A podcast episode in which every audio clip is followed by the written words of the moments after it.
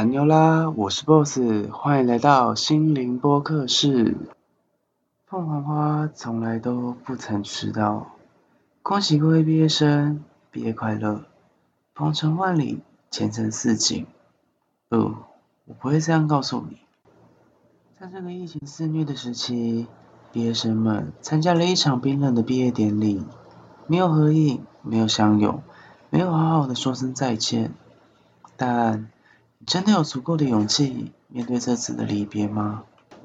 不会有人再替你扛下整组的报告，不会有人在考试前借你抄他整理了好久的笔记，不会有人陪你在天台做那些坏坏的事了。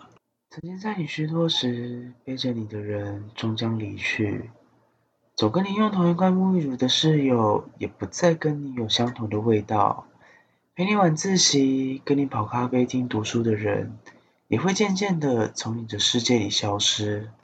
你最难忘的一次庆生会停留在这里，你最宝贵的那几次说走就走的旅行被他带走了，你最珍惜的那些感动跟回忆，都慢慢的变成了你心里最不愿想起的曾经。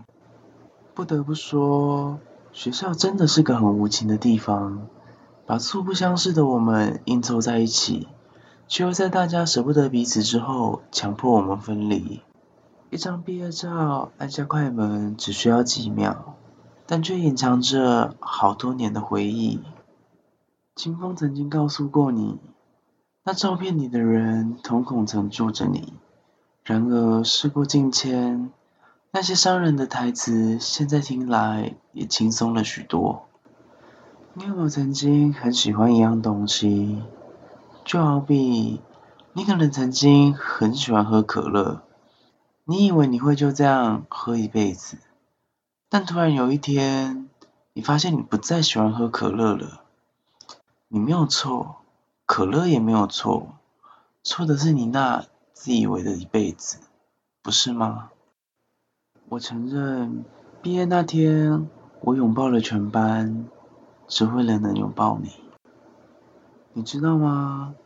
我给过你最珍贵的东西，绝对不是多昂贵的生日礼物，也不会是生活中那一点一滴的给予。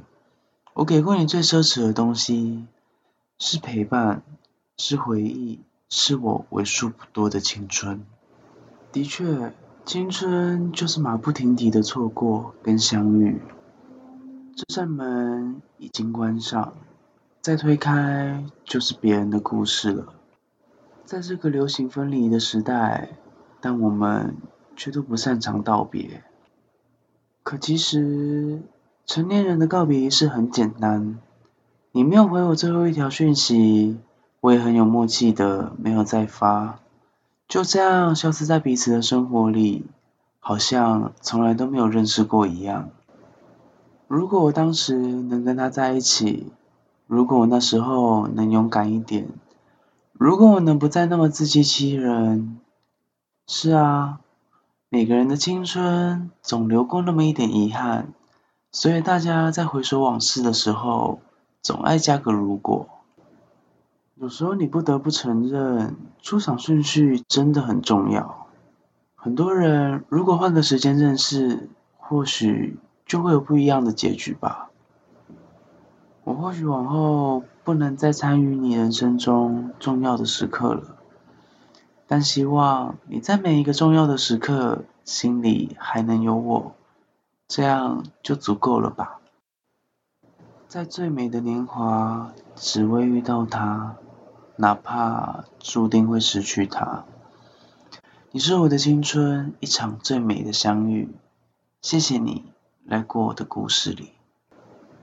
席慕蓉说的对，青春是一本太仓促的书，而我们却流着泪一读再读。很多年后，我们会把夏天叫做那年夏天。那年夏天，我们曾经笑得很美，很灿烂。其实，我早就知道我们不适合，但我还是隐瞒着所有的人，陪你走过一段没有结果的路。虽然不长，但毕生难忘。纵使我们将各奔东西，回忆里，我们将永远一起。夏天的遇见，就在夏天告别吧。毕业生们，毕业快乐！